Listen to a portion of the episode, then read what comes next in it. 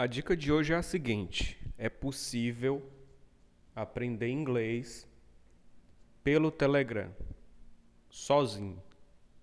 Isso é possível. Como? Você me pergunta. Instale o aplicativo, se você já tiver. Primeiro passo.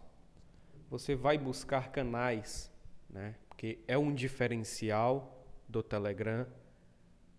É, o fato dele ter canais que é algo completamente diferente do que você vê no WhatsApp ou em qualquer outro aplicativo de mensagens. Canais é, é, é, o que mais se aproxima de uma página do Facebook, só que com muito mais recursos, muito mais recursos. Então assim, existem diversos canais no Telegram que para aprender inglês, né? Não só inglês, mas qualquer outro idioma. Existem diversos.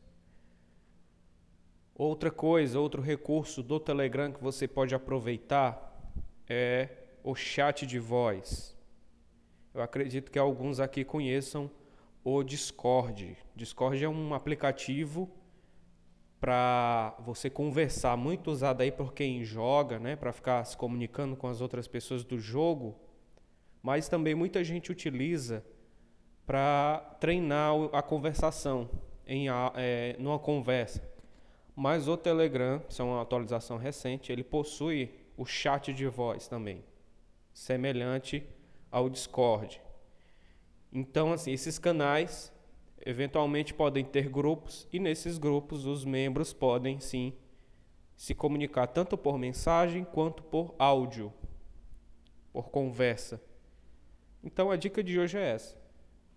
Depois irei gravar mais podcast se aprofundando mais nessas ferramentas, mas fica a dica. Até a próxima.